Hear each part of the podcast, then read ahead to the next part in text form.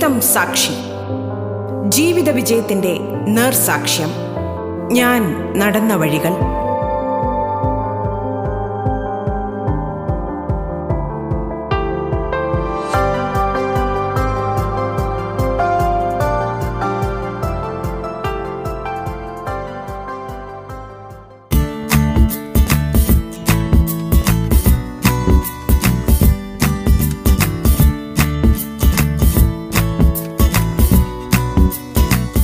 നമസ്കാരം പ്രിയ ശ്രോതാക്കളെ, ജീവിതം സാക്ഷിയിലേക്ക് സ്വാഗതം. സാഹിത്യ പ്രവർത്തനം നടത്തി ഗിന്നസ് വേൾഡ് റെക്കോർഡ്സിൽ ഇടം നേടിയ ആദ്യത്തെ ഏഷ്യക്കാരനാണ് മലയാളിയായ സത്താർ ആദൂർ. കവി, കഥാകൃത്ത്, നോവലിസ്റ്റ് എന്നീ നിലകളിൽ വ്യത്യസ്തത കൊണ്ട് ലോകശ്രദ്ധ നേടിയിട്ടുണ്ട്.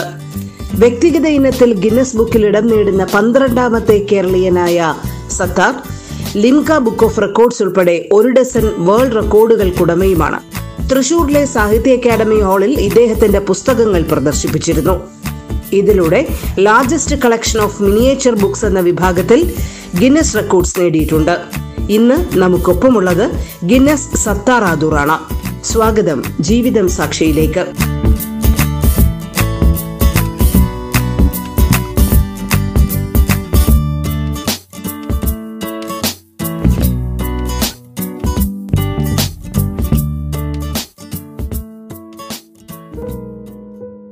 ജീവിതം സാക്ഷിയുടെ എല്ലാ മാന്യ ശ്രോതാക്കൾക്കും എൻ്റെ നമസ്കാരം.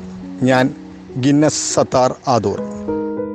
ഈ അടുത്ത് ലോക്ക്ഡൗൺ എന്ന് പറഞ്ഞ് ഇറങ്ങിയ ഒരു കഥ, വളരെ സിമ്പിളാണ്, പക്ഷെ അത് ലക്ഷക്കണക്കിന് ആളുകൾ ഒരു ദിവസം തന്നെ അത് വായിക്കുകയും അത് വൈറലാവുകയും ചെയ്തൊരു കഥയാണ്. അതൊക്കെ സോഷ്യൽ മീഡിയയിലൂടെ ചെയ്യുന്ന ഒരു വർക്കാണ്.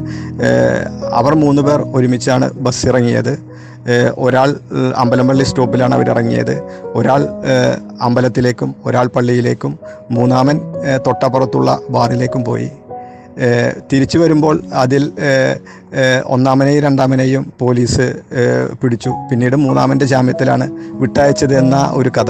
അതായത് നിലനിൽക്കുന്ന സാഹചര്യമാണത്. ആരാധനാലയങ്ങളിലേക്ക് പോകുന്നത് തടയപ്പെടുകയും അതുപോലെ തന്നെ ബാറിൽ എത്ര ആളുകളും പോയി നിൽക്കാം എന്നുള്ള ഒരു അവസ്ഥയിലാണ് മദ്യവിരുദ്ധ ദിനത്തിൽ എഴുതിയ കഥ. അത് പൊതുസമൂഹം വല്ലാതെ സ്വീകരിക്കുകയും ചെയ്ത ഒരു വർക്കാണ്. അതായത് എഴുത്തിൻ്റെ രീതിയിൽ സാധാരണ നമ്മൾ മാസികകളിലേക്കും ആഴ്ചപതിപ്പിലേക്കും അയച്ചു കൊടുക്കുന്ന ഒരു രീതി വിട്ട് ഒരേ സമയം തന്നെ സോഷ്യൽ മീഡിയയിൽ വാട്സപ്പ് ഗ്രൂപ്പുകളിലൂടെ നമ്മുടെ സുഹൃത്ത് വലയങ്ങളിലൂടെ ആയിരക്കണക്കിന് പതിനായിരക്കണക്കിന് ആളുകളിലേക്ക് പെട്ടെന്ന് കഥയെ ഓരോ ദിവസം ബേസ് ചെയ്ത് എത്തിക്കുന്ന ഒരു രീതി ഞാൻ ഈ കൊറോണ കാലത്ത് അവലംബിച്ചതാണ്. അത് പൊതുസമൂഹത്തിൽ സാധാരണക്കാരനിടയിൽ എനിക്കിപ്പോൾ ഒരു ജനകീയ സാഹിത്യകാരൻ എന്നുള്ള ഒരു ഇത് അവർക്കിടയിൽ നിന്ന് എനിക്ക് നേടിയെടുക്കാൻ സാധിച്ചിട്ടുണ്ട്. പിന്നെ നമ്മളോട് എല്ലാ ആളുകളും എപ്പോഴും ചോദിക്കുന്ന ഒരു കാര്യം, എങ്ങനെയാണ് ഗിന്നസ് നേടുക, എങ്ങനെയാണ് അതിൻ്റെ രീതി എന്നൊക്കെ ചോദിക്കാറുണ്ട്. സത്യത്തിൽ ഗിന്നസ് നമുക്ക് അതിൻ്റെ ആപ്ലിക്കേഷനും മറ്റു കാര്യങ്ങളൊക്കെ ഓൺലൈനിലൂടെയാണ് ചെയ്യുന്നത്. ലോകത്ത് 740 കോടി ജനങ്ങളുണ്ട്. ഈ ജനങ്ങളിൽ ആർക്ക് വേണമെങ്കിലും ഗിന്നസിൻ്റെ സൈറ്റ് സന്ദർശിച്ച് അതിലെ ഹോം പേജിലേക്ക് പോയി അവിടെ നിന്ന് നമുക്ക് ക്രിയേറ്റ് എ റെക്കോർഡ് എങ്ങനെ, അല്ലെങ്കിൽ സെറ്റ് എ റെക്കോർഡ് എന്നൊക്കെ കാണുമ്പോൾ എങ്ങനെയാണ് ഒരു റെക്കോർഡ് നമ്മൾക്കറിയാവുന്ന ഏത് ഇനത്തിലാണ് നമ്മൾ സ്പെഷ്യലിസ്റ്റ് ചെയ്തിട്ടുണ്ടെങ്കിൽ ആ ഇനത്തിൽ നമുക്ക് റെക്കോർഡിന് വേണ്ടിയിട്ട് അപ്ലൈ ചെയ്യാം. അങ്ങനെ അപ്ലൈ ചെയ്ത് കഴിഞ്ഞാൽ സ്വാഭാവികമായിട്ട് നമ്മൾ ചെയ്യും. എനിക്ക് ഇന്ന കാര്യം ചെയ്യാൻ കഴിയുമെന്ന് പറയുമ്പോൾ അതിൽ നിലവിലുള്ള റെക്കോർഡ്, ഉദാഹരണത്തിന് ഞാൻ മുമ്പ് 1 സെൻറ്റിമീറ്ററിൻ്റെ പുസ്തകം ഉണ്ടാക്കി അതിന് വേണ്ടി ഗിന്നസിന് അപ്ലൈ ചെയ്തപ്പോൾ അവരെന്നോട് പറഞ്ഞ നേരത്തെ സൂചിപ്പിച്ചൊരു വിഷയമാണത്. 1 mm 1 മില്ലിമീറ്ററിൻ്റെ പുസ്തകമുണ്ട് എന്ന് അവർ നമുക്ക് മെസ്സേജ്, അതായത് റിപ്ലൈ തരികയാണ്. അപ്പോൾ പിന്നെ അതിനേക്കാൾ ചെറുതുണ്ടാക്കണം. പിന്നീടാണ് നോക്കുമ്പോൾ 2913 പുസ്തകങ്ങളുടെ ലാർജസ്റ്റ് കളക്ഷൻ്റെ ബുക്സിൻ്റെ വരുന്നത്. അപ്പോൾ സ്വാഭാവികമായിട്ട് നമുക്ക് അതിനേക്കാൾ ഇത് നമ്മുടെ കയ്യിലുണ്ട് എന്ന് പറയുകയാണ്. ഇതുപോലെ തന്നെ ഏതൊരു ഇനത്തിലും നമ്മൾ ഇപ്പോൾ ഏറ്റവും പല രീതിയിൽ ഏറ്റവും സ്പീഡായിട്ട് നമുക്കൊരു കാര്യം ചെയ്യാൻ കഴിയും ഒക്കെ വരുന്നത് അങ്ങനെയാണ്. അപ്പോൾ നമ്മൾക്ക് എന്താണ് കഴിയുന്നത് എന്നുള്ളത് നമ്മൾ അപ്ലൈ ചെയ്ത് കഴിഞ്ഞാൽ നിലവിലുള്ള റെക്കോർഡ് ഇന്നതാണ് എന്ന് അവർ റിപ്ലൈ നൽകും. അങ്ങനെ ഒരു റിപ്ലൈ കിട്ടിക്കഴിഞ്ഞാൽ നമ്മൾ അവർ പറയുന്ന രീതിയിൽ നമ്മളത് ചെയ്യുമെന്ന് പറഞ്ഞു കഴിഞ്ഞാൽ നമ്മളുടെ ആപ്ലിക്കേഷൻ അവർ സ്വീകരിക്കുകയും നമുക്ക് റെഫറൻസ് ഐ ഡി എന്ന് പറയുന്ന ആപ്ലിക്കേഷൻ റെഫറൻസ് ഐ ഡി നൽകുകയും ചെയ്യും. ഇത് ശരിക്കും പറയുകയാണെങ്കിൽ ഒരു ഹോൾ ടിക്കറ്റാണ്.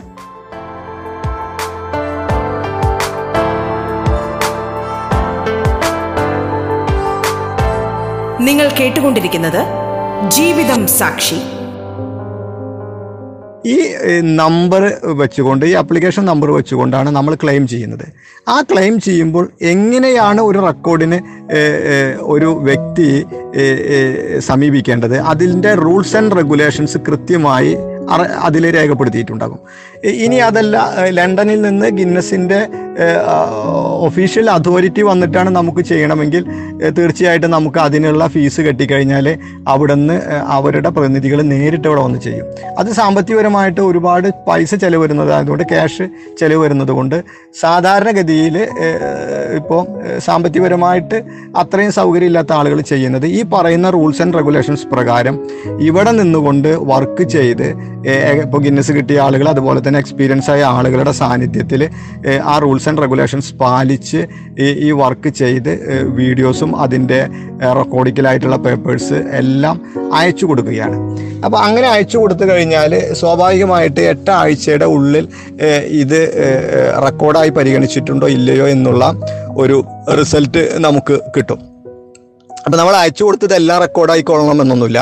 പക്ഷെ അതിൽ ഗിന്നസ് പറയുന്ന ആ രീതി അവലംബിച്ചുകൊണ്ട് കൃത്യമായ രീതിയിൽ ചെയ്തിട്ടുണ്ടെങ്കിൽ അത് റെക്കോർഡായി പരിഗണിക്കുകയും നമുക്ക് ഓൺലൈനിലൂടെ തന്നെ ഇമെയിലായിക്കൊണ്ട് നമ്മൾ റെക്കോർഡ് ഹോൾഡറാണ് എന്നുള്ള വാർത്ത കിട്ടുകയും പിന്നീട് അതിൻ്റെ സർട്ടിഫിക്കറ്റ് അയച്ചു തരികയും അതിൻ്റെ ലീഗലായിട്ടുള്ള റെക്കോർഡിക്കലായിട്ടുള്ള പേപ്പർ നമുക്ക് നൽകുകയും ചെയ്യും.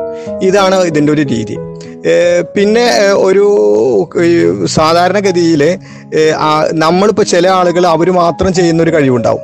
പക്ഷേ അത്തരം കഴിവുകൾ ഒരു പക്ഷേ നമ്മൾ അപേക്ഷ വെച്ച് കഴിഞ്ഞാൽ ഗിന്നസിനെ സംബന്ധിച്ചിടത്തോളം അവർ റെക്കോർഡ് കൊടുക്കുന്ന കാറ്റഗറികളുണ്ട്. ആ കാറ്റഗറികളിൽ ഉള്ള റെക്കോർഡുകളെ ബ്രേക്ക് ചെയ്യുമ്പോഴാണ് ഒരാൾ ഗിന്നസ് റെക്കോർഡ് ഹോൾഡറായിട്ട് വരുന്നത്. ഇപ്പോൾ ചിലർ പറയും ഞാൻ ഇന്നത് ചെയ്യും എന്ന് പറയും. പക്ഷെ ഒരു പക്ഷേ അത് അവിടെ അവർ അത് പരിഗണിക്കണമെങ്കിൽ, ഇപ്പോൾ ഒളിമ്പിക്സിൽ ഇപ്പോഴും ക്രിക്കറ്റ് ഉൾപ്പെടുത്തിയിട്ടില്ല, അതുപോലെ അവർ പരിഗണിക്കാത്തതാണെങ്കിൽ പിന്നെ ഒരു രക്ഷയുമില്ല. പക്ഷെ പരിഗണിക്കുന്നതിൽ സ്വാഭാവികമായിട്ട് നമ്മൾ ഏറ്റവും കൃത്യമായി അത് ചെയ്തു കഴിഞ്ഞാൽ തീർച്ചയായിട്ടും ഏതൊരാൾക്കും അത് കിട്ടാൻ, നമ്മൾ അതിനനുസരിച്ച് എഫേർട്ട് എടുത്ത് വർക്ക് ചെയ്ത് കഴിഞ്ഞാൽ കിട്ടാൻ സാധ്യതയുണ്ട്. നിലവിൽ ഈ 63 വർഷത്തോളമായി ഗിന്നസ് എന്ന് പറയുന്ന ഈ റെക്കോർഡ് കൊടുക്കാൻ തുടങ്ങിയിട്ട്. ലണ്ടനാണ് അതിൻ്റെ ആസ്ഥാനം. നിലവിൽ ജീവിച്ചിരിക്കുന്നവരും മരിച്ചവരുമായിട്ട് വ്യക്തിഗത ഇനത്തിൽ ഗിന്നസ് കിട്ടിയ ആളുകൾ കേരളീയർ ഇപ്പോൾ നിലവിൽ 35 പേരാണ് ഉള്ളത് എന്നാണ് എനിക്ക് ഈ വിഷയവുമായി ബന്ധപ്പെട്ടിട്ട് പല ആളുകളും ചോദിച്ചിട്ടുള്ളതാണ് എങ്ങനെയാണ് എന്നുള്ളതൊക്കെ എനിക്ക് പറയാനുള്ളത്. എഴുത്തിൽ എനിക്ക് ഏറ്റവും കൂടുതൽ ഇഷ്ടം തോന്നിയിട്ടുള്ളതും എന്നെ ഏറെ സ്വാധീനിച്ചിട്ടുള്ളതും മലയാളിയായ എഴുത്തുകാരിൽ വൈക്കം മുഹമ്മദ് ബഷീറാണ്. വൈക്കം മുഹമ്മദ് ബഷീറിൻ്റെ രചനകളുടെ അത് നമ്മൾ ജീവഗന്ധിയായിട്ടുള്ള കഥകൾ അത് എൻ്റെ തുടക്കത്തിൽ എന്നെ വല്ലാതെ സ്വാധീനിച്ചിട്ടുണ്ട്. ഇപ്പോഴും എന്നെ അത്ഭുതപ്പെടുത്തുന്ന എഴുത്തുകാരൻ വൈക്കം മുഹമ്മദ് ബഷീർ തന്നെയാണ്. വൈക്കം മുഹമ്മദ് ബഷീറിനെ കാണണം എന്ന് ആഗ്രഹിച്ചിട്ടുണ്ട്. പക്ഷേ അദ്ദേഹം നമ്മളിൽ നിന്ന് വിട പറഞ്ഞു പോയിട്ട് 1/4 നൂറ്റാണ്ട് പിന്നിട്ടിരിക്കുന്നു. അതുപോലെ തന്നെ എഴുത്തിൻ്റെ ഈ ഒരു ഇതിൽ എനിക്ക് വളരെ രസകരമായി തോന്നുന്ന ഒരു സംഗതി, ഒരിക്കൽ എൻ്റെ ഒരു ബക്കറ്റുകൾ എന്ന് പറയുന്ന ഒരു കഥാമാസികയിൽ പ്രസിദ്ധീകരിച്ചു വരികയുണ്ടായി. അത് ഒരു 2 ബക്കറ്റുകൾ, ഒരു പച്ച ബക്കറ്റും ചുവന്ന ബക്കറ്റും സിഗ്നലായി ഉപയോഗിക്കുന്ന ഒരു കഥയാണത്. ജീവിതത്തിന് വേണ്ടി ഒരു വേശ്യാവൃത്തി ചെയ്യുന്ന ഒരു സ്ത്രീയുമായി ബന്ധപ്പെട്ടൊരു കഥയാണത്.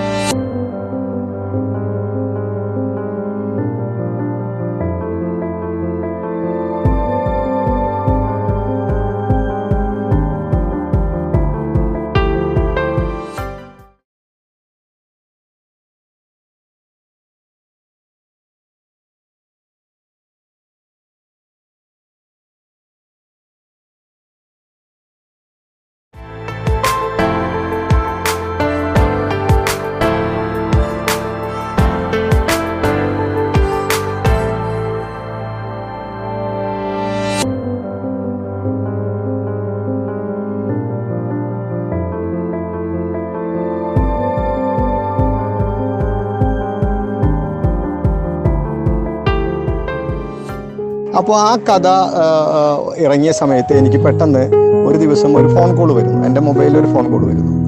അപ്പോൾ ഞാൻ ഹലോ എന്ന് പറഞ്ഞപ്പോൾ എന്നെ ബക്കറ്റുകൾ കഥ വായിച്ചു, നന്നായിട്ടുണ്ട്, അത് സ്വന്തം അനുഭവമാണോ എന്ന് ഒരാൾ ചോദിക്കുകയാണ്. അപ്പോൾ ഞാൻ ചിരിച്ചുകൊണ്ട് പറഞ്ഞു, അതൊരു കഥയാണ്, ഞാൻ എൻ്റെ അറിവിൽപ്പെട്ട ഒരു സംഗതി ഞാൻ എഴുതിയതാണ്. സാർ ആരാണെന്ന് ചോദിച്ചപ്പോൾ പറഞ്ഞു പന്നി രവീന്ദ്രനാണെന്ന് പറഞ്ഞു. അതായത് അന്ന് പന്നി രവീന്ദ്രൻ സാർ എം പി ആണ്. അപ്പോൾ പന്നി രവീന്ദ്രൻ സാർ എം പി ആ കഥ വളരെ ഒരു മിനിക്കഥയാണത്, ഒരു 10 വരിയിൽ മാത്രം ഒതുങ്ങുന്ന ഒരു മിനിക്കഥ. പക്ഷേ ആ കഥ പെട്ടെന്ന് സ്ട്രൈക്ക് ചെയ്തിട്ടുള്ള ഒരു സംഭവമാണ്. അതുപോലെ എൻ്റെ ജീവിതത്തിൽ ഉമ്മ സമരത്തിലാണെന്ന് പറയുന്ന ഒരു കഥ ഞാൻ 2006 എഴുതിയിട്ടുണ്ട്. ആ കഥയുടെ പ്രത്യേകത എൻ്റെ വിവാഹം അന്വേഷിക്കുന്ന ഒരു കാലമാണത്. പക്ഷേ എല്ലാവരും വിവാഹം അന്വേഷണം മാട്രിമോണിയിലൊക്കെ ആയിട്ട് ചെയ്യുമ്പോൾ ഞാൻ കഥയിൽ ഒരു വിവാഹ അന്വേഷണം നടത്തിയ ഒരു കഥയാണ് അത്, ഉമ്മ സമരത്തിലാണ്. പക്ഷേ ആ ഒരു കഥ 2006 ജൂലൈ മാസത്തിലാണ് കോഴിക്കോട് നിന്ന് വരുന്ന തൂലിക എന്ന മാസികയിൽ ആ കഥ പ്രസിദ്ധീകരിച്ചു വരുന്നത്. പക്ഷെ ആ കഥ പ്രസിദ്ധീകരിച്ച് വന്ന് എനിക്ക് വന്ന കോളുകൾ ഏകദേശം 1000ൽ പരം കോളുകൾ എന്നെ തേടി ആ കഥ വായിച്ച് അതിൻ്റെ അവസാനം ആളുകൾ പെട്ടെന്ന് വിളിക്കുന്ന രീതിയിലാണ്, ഫോൺ ചെയ്യുന്ന രീതിയിലാണ് ആ കഥ ചെയ്തിരിക്കുന്ന ഒരു രീതി. പ്ലീസ് ഹെൽപ്പ് മീ എന്ന് പറഞ്ഞ് എൻ്റെ മൊബൈൽ നമ്പർ കൊടുത്ത ഒരു കഥയാണത്. പക്ഷെ അത് എനിക്ക് കേരളത്തിൻ്റെ വിവിധ മേഖലകളിൽ നിന്ന് 1000കണക്കിന് കോളുകൾ എന്നെ തേടി വന്ന ഒരു കഥ. വളരെ സിമ്പിളായിട്ട് ഞാനത് ഏകദേശം ഒരു 20-25 മിനിറ്റിനുള്ളിൽ എഴുതിയ ഒരു കഥയാണത്. അത് വലിയ ഒരു അന്നൊന്നും സോഷ്യൽ മീഡിയ ഒന്നും ഇങ്ങനെ വന്നൊരു കാലമല്ല. പക്ഷെ ആ ഒരു ഫോൺ എന്നുള്ള ഒരു സാധ്യത വെച്ചുകൊണ്ട് തന്നെ പെട്ടെന്ന് ആളുകൾക്ക് പെട്ടെന്ന് വളരെയധികം ഇഷ്ടപ്പെട്ട ഒരു ജനകീയമായി അന്നത്തെ കാലത്ത് വളരെ വൈറൽ, അന്ന് വൈറൽ എന്ന് പറയുന്നൊരു വാക്കൊന്നുമില്ല, പക്ഷേ അങ്ങനെ വൈറലായൊരു കഥയാണ് ഉമ്മ സമരത്തിലാണ്. ഇന്നും ഞാൻ ഫേസ്ബുക്കിലൊക്കെ പല പോസ്റ്റുകൾ ഇടുമ്പോഴും ഇന്നും പല ആളുകളും വന്ന് ഉമ്മ സമരത്തിലാണ് എന്ന കഥയെക്കുറിച്ച് സൂചിപ്പിക്കാറുണ്ട്. പിന്നെയുള്ള മറ്റൊരു വലിയൊരു അനുഭവം എന്ന് പറയുന്നത്, ഞാൻ എൻ്റെ ആദ്യത്തെ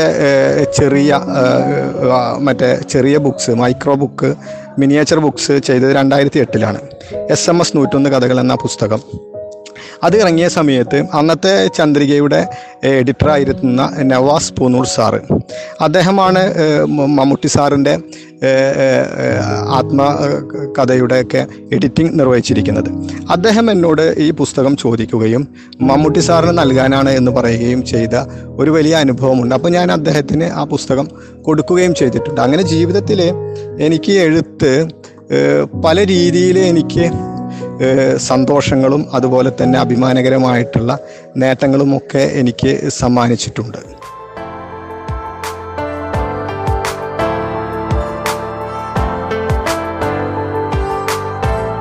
നിങ്ങൾ കേട്ടുകൊണ്ടിരിക്കുന്നത് ജീവിതം സാക്ഷി. അതുപോലെ തന്നെയാണ് MP അബ്ദുൽ സമദ് സമദാനി, അതായത് ഇപ്പോഴത്തെ മലപ്പുറം MP ആയിട്ടുള്ള അബ്ദുൽ സമദ് സമദാനിയുമായിട്ടുള്ള ബന്ധം.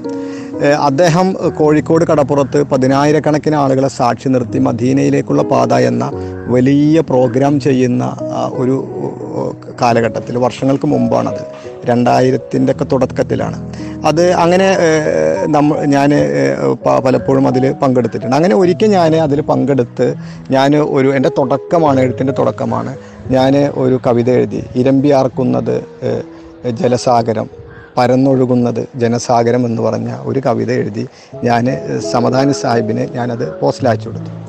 അങ്ങനെ ഒരാഴ്ച കഴിഞ്ഞപ്പോൾ, അന്ന് ലാൻഡ് ഫോണാണ്, മൊബൈലൊന്നും അന്ന് എൻ്റെ കയ്യിലില്ല, 2000ൻ്റെ തുടക്കമാണത്, എൻ്റെ വീട്ടിലെ ലാൻഡ് നമ്പറിലേക്ക് ഒരു ഫോൺ കോൾ വരുന്നു. ഫോണ് എടുത്ത് ഞാൻ ഹലോ എന്ന് പറഞ്ഞപ്പോൾ അപ്പുറത്തു നിന്ന് ഞാൻ അബ്ദുൽ സമദ് സമദാനിയാണ് എന്ന് പറഞ്ഞപ്പോൾ ആ ഒരു ഷോക്ക്, എൻ്റെ ജീവിതത്തിൽ ആദ്യമായിട്ട് ഒരു ലോകമറിയപ്പെടുന്ന പ്രമുഖനായൊരു വ്യക്തി എന്നെ ഫോണിൽ, എഴുത്തിൻ്റെ മേഖലയിൽ എന്നെ ഫോണിൽ ആദ്യമായി വിളിച്ചത് അബ്ദുൽ സമദ് സമദാനി സാഹിബാണ്. പിന്നീട് ഞാൻ അദ്ദേഹവുമായിട്ട് ഭയങ്കരമായിട്ടുള്ള അടുപ്പമാവുകയും എൻ്റെ ഇലാഹി എന്ന് പറയുന്ന എൻ്റെ മിസ്റ്റീക് കവിതകളുടെ അവതാരിക MP അബ്ദുൽ സമദാനി സാറ് അത് എനിക്ക് അവതാരിക എഴുതി തരികയും കൂടാതെ അദ്ദേഹം എൻ്റെ വിവാഹത്തിന് അതിനുശേഷം എൻ്റെ വീട്ടിലേക്ക് വരികയും ഞാൻ അദ്ദേഹവുമായിട്ട് ഇന്നും വളരെ വലിയ ഒരു അടുപ്പം എനിക്ക് ഉണ്ട്. അത് ഈ എഴുത്ത് എനിക്ക് സമ്മാനിച്ച ഒരു വല്ലാത്ത ഒരു അടുപ്പമാണ്. അതുപോലെ തന്നെ കേരളത്തിലെ ഒരുപാട് പ്രമുഖ വ്യക്തിത്വങ്ങളുണ്ട്. അവരൊക്കെ ആയിട്ട് എനിക്കൊരു പേഴ്സണൽ ബന്ധം ഉണ്ടായത് ഈ എഴുത്തിലൂടെയാണ്. എഴുത്ത് ആണ് എൻ്റെ ജീവിതം എന്ന് പറയുന്നത് തന്നെ എഴുത്താണ്. അതുകൊണ്ട് തന്നെ എഴുത്തിൽ തന്നെയാണ് എൻ്റെ ജീവിതം സാക്ഷ്യപ്പെടുത്തുന്നത്.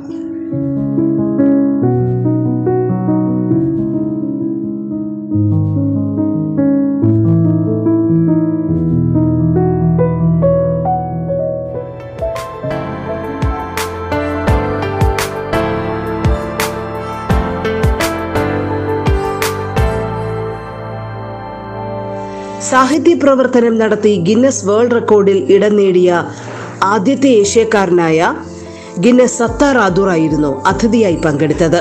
ജീവിതം സാക്ഷി പൂർണ്ണമാകുന്നു. നമസ്കാരം.